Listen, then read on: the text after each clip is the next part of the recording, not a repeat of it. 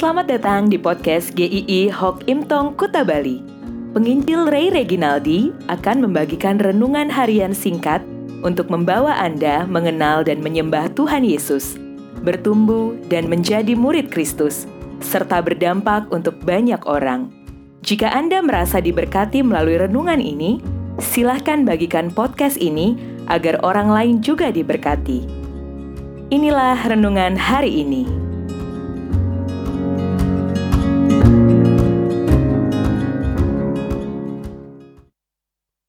Tiada duanya. Galatia 1 ayat 6 dan 7. Aku heran bahwa kamu begitu lekas berbalik daripada dia yang oleh kasih karunia Kristus telah memanggil kamu dan mengikuti suatu Injil lain yang sebenarnya bukan Injil. Apakah Anda ingat? Dulu ada sebuah slogan yang legendaris. Sebuah iklan mobil yang mengatakan Kijang memang tiada duanya. Menarik sekali bisa mengeluarkan slogan seperti itu, yang berarti memiliki keyakinan bahwa mobil tersebut memiliki keunggulan yang tidak dimiliki mobil lainnya.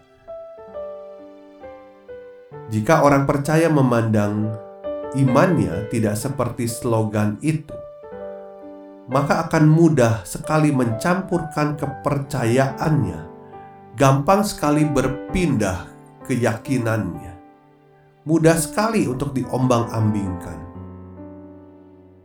Paulus mengatakan bahwa jemaat Galatia telah salah arah mengikuti dalam tanda kutip dalam huruf kecil Injil yang lain yang sebenarnya bukan Injil. Dengan kata lain Paulus mengatakan tidak ada Injil yang lain Injil yang asli tidak ada duanya. Ini sesuatu yang mengherankan bagi Rasul Paulus.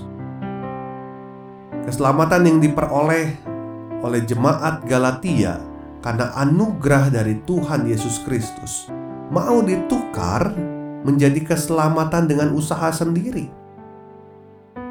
Yang pasti mau ditukar dengan yang tidak pasti yang asli mau ditukar dengan yang palsu.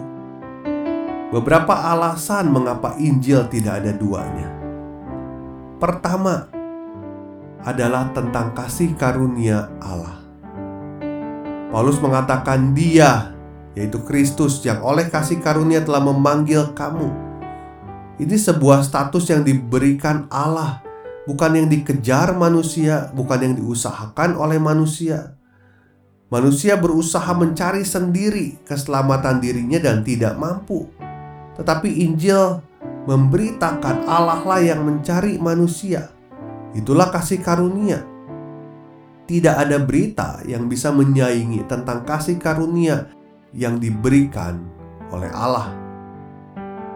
Kedua, tentang penyelesaian dosa di ayat 3 dan 4. Tuhan Yesus telah menyerahkan dirinya karena dosa-dosa kita untuk melepaskan kita dari dunia jahat yang sekarang ini menurut kehendak Allah dan Bapa kita.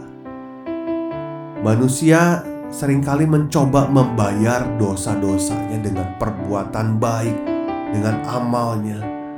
Ada yang mencoba menakar-nakar, mengukur-ngukur berapa banyak kebaikan yang sudah dilakukan, tetapi tetap merasa hatinya tidak merasa tenang hatinya tidak merasa damai.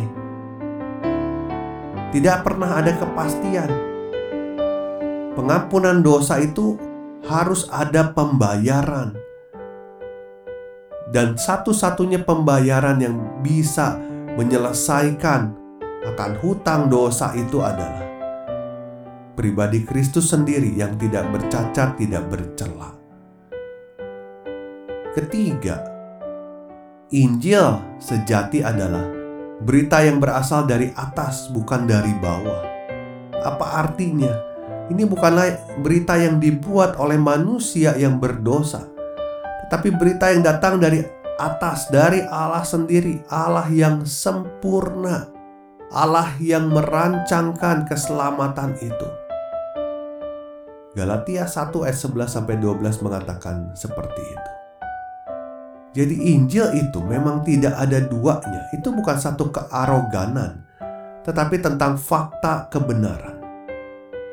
Di zaman ini banyak pengajaran yang tampaknya baik, tetapi sebenarnya arahnya banyak kepada individualisme, materialisme, tentang bagaimana diri saya bisa lebih hebat, diri saya bisa lebih nikmat, diri saya lebih populer.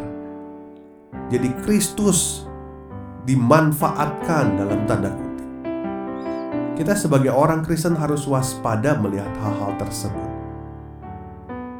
kita sering kali terkecoh atau gampang diombang-ambingkan karena tidak kita tidak mengenali yang asli yang mana.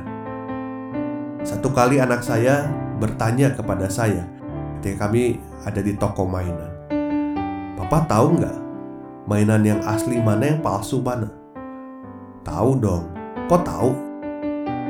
Iya, kan terlihat dari bahannya, Kadang mereknya juga ada yang diplesetkan sedikit.